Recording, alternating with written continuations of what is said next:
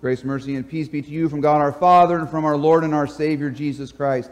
Our text today is going to be taken from the reading we heard in 1 Timothy. You may be seated. We begin today with a word of prayer. Almighty Father, we give you thanks that you have once again brought us into this place to receive your word and your gift. Lord God, you are a God who seeks us out, who finds us, and you, brings us, you bring us home. Help us, Lord, to know of your mercy and love and grant us your Holy Spirit this day to know of our forgiveness. Now may the words of my mouth and the meditation of all of our hearts be pleasing in your sight. O Lord, our rock and our redeemer, in Jesus' name, amen. Just saw Jeff walk behind me, and it was a little weird. All right. Let's, let's do this. All right, so uh, there comes a time every single Thursday when I, Thursday is my sermon writing day, and there comes a time every single Thursday where I walk out of my office and I look at the office staff and I let them know that I've got nothing and they need to write the sermon for me. I do it every week. It's not funny to them anymore, but I still do it. Well, this week was no different. I was at my writer's block. I really had nothing. And so I walked out in the office and I said, All right, ladies, here's the deal. In the office at this time were uh, Debbie and, and Catherine and our, and our dear organist over here, Kathy Bainham. And, and, and I said, Here's what I need this week. I can't come up with anything, but I'm not asking you to write the whole thing, just a one page essay. If I could get one page essays from each of you, that should be enough for the sermon. And so, uh, Kathy, who, who's very helpful, she says, all right, so what's the topic? like, this is going well. Here we go. I said, the topic this week is sinners. Sinners. Now, Catherine, who was not exactly in the room, didn't hear me say sinners, but immediately belts out, well, just have Debbie do it. She's great at that stuff. so now we know who the chief sinner is in the office.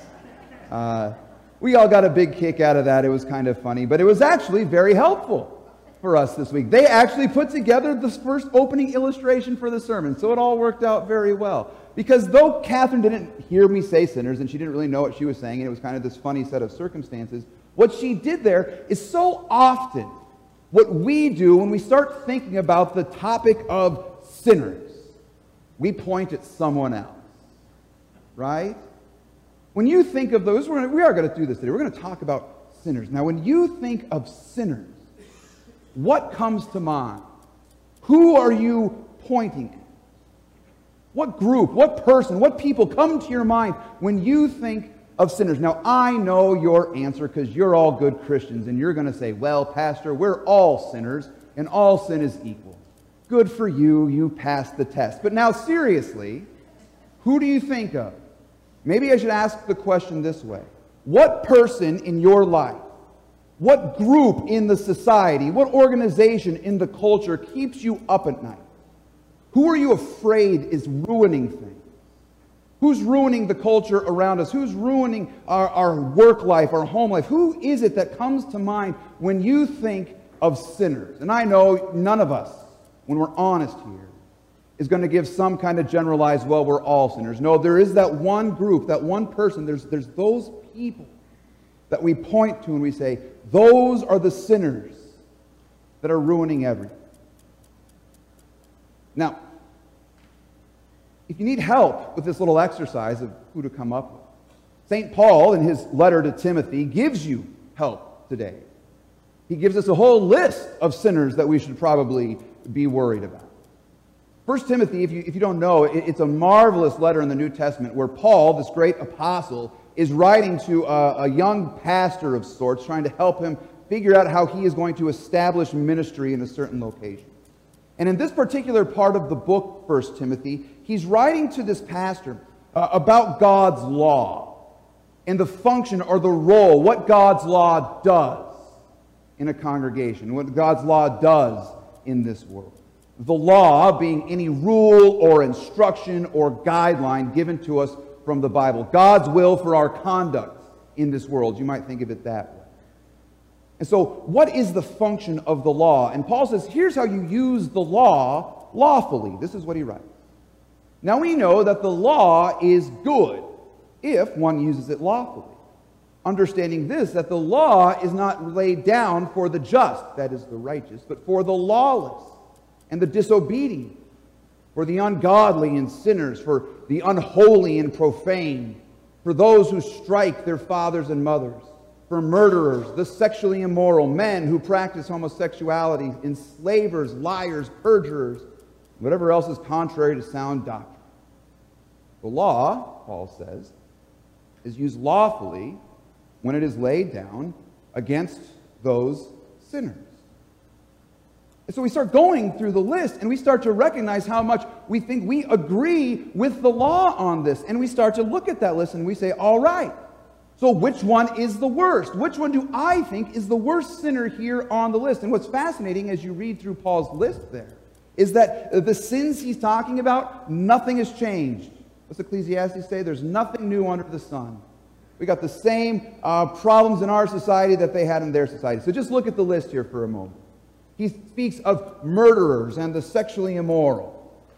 We live in a society right now that has been deemed a culture of death, where we look at the ending of the life in the womb as a means to freedom. Gracious. The sexually immoral, it's become a joke to talk about sex remaining in the bedroom between married people. That's almost laughed about. Paul talks about those who strike their fathers and their mothers. And we can think of physical attacks there, but we can also think just of the fourth commandment honor your father and mother, and complete disregard for parents, disregard for authority, disregard for anybody in a position that is, is above us. This is one of those sins that I don't think we all realized was really a sin until we had our own kids, you know?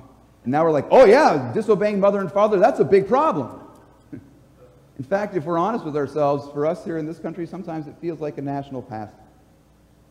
He speaks of those who are enslavers, people who dehumanize others for their own personal gain, uh, to make money or to give themselves a better position. Uh, they may enslave someone else or just use someone else for their own ends. We talk about this as good business practice. Men, and we can include women here, who practice homosexuality. Just look at our culture. And over the course of less than a decade, we've gone from a conversation that says what happens in the bedroom stays in the bedroom to saying this is a viable form of marriage to now saying we can't even define what gender is. And then, of course, we have liars and perjurers on the list. And I don't really know how else to say this, but um, those are the people we all tend to vote for. So, on and on the list goes. So, who's the worst? Which sinner do you worry about? Which of these is ruining your country, your family, your work, your life? It would be interesting, I think, to ask St. Paul this question. What does he think? Who's the worst one on the list? But you know what? As it turns out, I don't have to think too long and hard about that because Paul actually gives us his answer today. He tells us in the text who he thinks the worst one in the conversation is. It's a fascinating text. Listen to what he says. He says this This saying is trustworthy and deserving of full acceptance that Christ Jesus came into the world to save sinners, of whom I am the foremost. Now, how about that? After walking through this whole list of all these big, bad, terrifying sins, Paul says, I look at the list and I'll tell you what, you know, the worst one is in here. It's me. I'm the chief of sinners. I'm the foremost sinner. Now, I think Paul says this to us for a, for a number of reasons. First, he tells us very explicitly in the text why he sees himself as the foremost sinner. Because he says, I lived a life of blasphemy. That is, I did not believe in Jesus Christ as my Lord. I didn't trust him to be my Savior. Paul was not one of these sort of uh, um, ra- uh, crass immoral sinners. Rather, he was a very moral sinner. He was very religious. He was what he said, a Pharisee of Pharisees. He obeyed what he thought was God's law to a T, and he looked better than everyone else. And in so doing, he attacked and went after and accused and prosecuted and persecuted those who confessed Jesus Christ. And this looked like good works to the world around him. But as he reminds us in another place, he says, whatever does not proceed from faith is sin. So that no matter how good it looks to the world, if it doesn't come from faith in Christ, it's sin. Not only did Paul's life not come from faith in Christ, he persecuted those and attacked those and sought to silence those sinners who did have faith in Christ. He was a Pharisee of Pharisees and spent his time accusing those who had faith in Jesus. But I think there's another reason why Paul tells us today that he's the chief of sinners, that he's the foremost.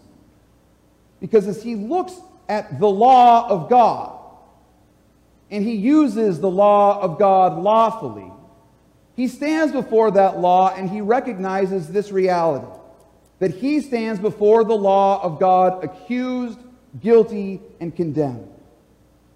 Because in his own life, Paul is the chief of sinners.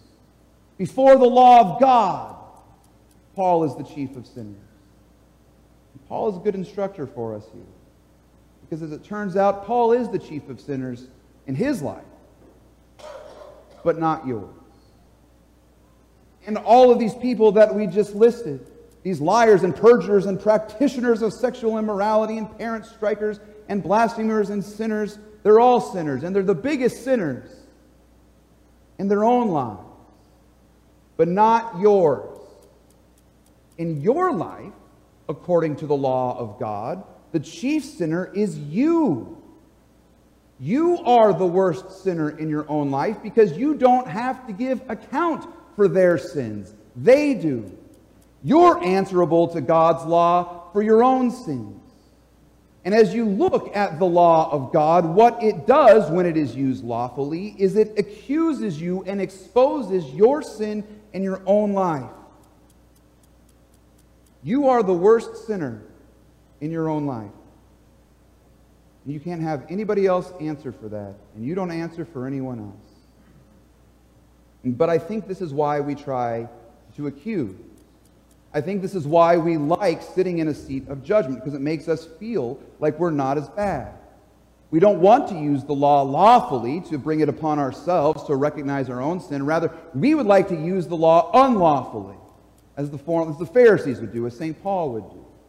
We want to use the law to accuse others, to go down that list and recognize how they are all the problem in society. If only people were more like me, everything would be okay.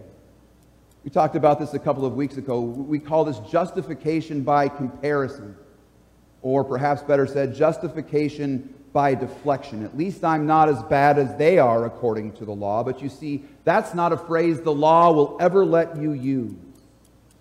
Because the law of God is never used lawfully when it's used to justify yourself in your actions, either before God or before anyone else. The law was not given to you so you could compare yourself with others. The law was given to you so that you would compare yourself with it and recognize that you have no hope before God according to the law.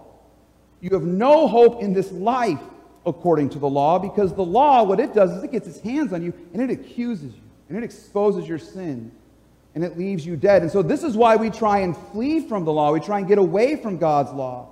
We try and get away from rules and, and, and, we give these false words to such fleeing. We call it like freedom or something like this, but that's not freedom. You see, here's the deal you can't actually escape the law. We run from it because we think, oh, I just don't want to feel bad for the sins I've done. Or we run from it because we want to keep doing the sins that we're committing. But the reality is, you can't escape it.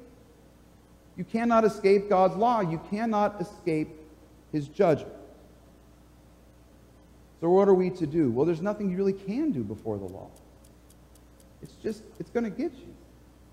It's going to leave you dead in your sins and trespasses. That's what the law does. And that's what it does when it's used lawfully. But we have great hope yet. For Christ has another word. And the reality is, we need this law because Christ can only raise us back to life once we're dead. Christ will only forgive our sins once we're guilty. And so the law leaves us guilty and dead, so Jesus can raise us and forgive us. And you see, this is why Paul says this is a saying that is trustworthy and worthy of full acceptance that Christ Jesus came into this world to save sinners, of whom Paul says, I am the foremost. And if he can forgive me, he goes on to say, He can forgive anybody on that list. If he can forgive me, he can forgive you. And not only can he, this is why he's come to actually do it. To forgive you for being the chief sinner in your own life. There's this wonderful uh, account I heard of a pastor. The pastor's name was, was Kenneth Korby. He's kind of known uh, in Lutheran Church, Missouri Synod circles. Um, he, was a, he was a theologian who was very passionate about this idea of confession and absolution, the, the, what we do at the beginning of the service, where we confess our sins and then we hear of our forgiveness. Well, Pastor Korby was once uh, invited to be a vacancy preacher at a black church, a small black Lutheran church uh, in New York. And so he went there and he decided that one Sunday he was going to do the confession and absolution a little bit differently than he'd done it before. He said, Here's what I want you to do today, guys. I want you to take your hymnals out and we're going to go to the Ten Commandments. There in the, there in the hymnal, you will have the small catechism. We're, we're going to walk through all of the commandments and their explanation. I'll read the commandment, you'll read the explanation, and after each commandment, we're going to spend a few minutes meditating on what God expects of us.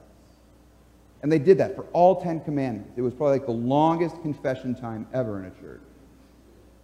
By the time they were done, the, the, the entire congregation was filled with tears.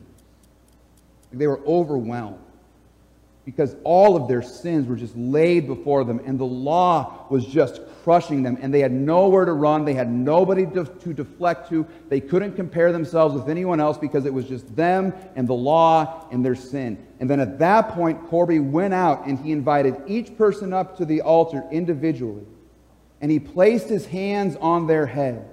And he said, In the stead and by the command of my Lord Jesus Christ, I declare to you that all of your sins are forgiven. And he did that for every single person there in the sanctuary that day.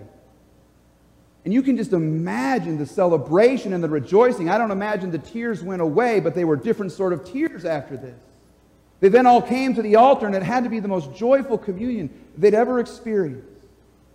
Because as Korby invited those people forward, Jesus Christ rushed off of his lips and he found those lost sheep and he picked up those lost coins and he gave them the forgiveness of their sins and he brought them to a table where he would once again joyfully dine with sinners. You see, this is what Jesus does.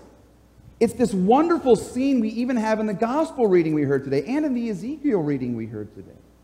You have this scene where Jesus is there and he's, he's eating with, with tax collectors and sinners. And who's there but the Pharisees? And the Pharisees are doing what the Pharisees do using the law unlawfully, accusing and pointing fingers and going after those who they thought were sinners. But it always seems to me that when the Pharisees are pointing and accusing, Jesus just follows their finger and says, There's someone else I'm going to go love. There's someone else I'm going to go forgive. And so they said, This man receives sinners and eats with them. And Jesus then tells two parables. He's like, eats with sinners. Oh, yeah, I do that. You know what else I do? I search them out. I seek them. I find them. When they're lost, I'm like a shepherd who pursues them and scoops them up in his arms and takes them home to the flock. I'm like a woman who has lost her coin, this valuable coin in her house, and I search everywhere. And when I find that thing, I'm calling up my angel buddies and we're throwing a crazy party to celebrate that this coin, which was lost, is found. This is a trustworthy saying, says Jesus, that I've come into the world to pursue, to forgive, to save, to eat with sinners. Even you, who are the chief sinner in your own life. I know it's 9 11 today, and, and, and I think a beautiful picture of what Jesus does for us is seen and our first responders on that day. You got the, the buildings just collapsing all around these people. And you have uh, these, these first responders who see this. And their knee jerk reaction is not to run away and find safety, but to run into the buildings and to save those who are dying, to run into the collapse and save those who are, who are hope without hope. It's precisely what Jesus does to us in our sin. The law justly accuses us. The Pharisees unjustly accuse us, but everything seems to be accusing us and falling down all around us. And Jesus rushes in on the scene, he scoops us up in his arms, and rescues us and brings us home. This is the work of our Lord Jesus. And it reminds us that we do not have time to sit around dealing with the specks in the other's eyes when we have planks in our own. When we hear the law of God, it is not our job to run from it, to flee from it, to use it to condemn and accuse others who we think might be worse. You're not justified by the law of comparison or deflection. We must just let the law kill us. But then recognize that we have a great Savior who forgives us.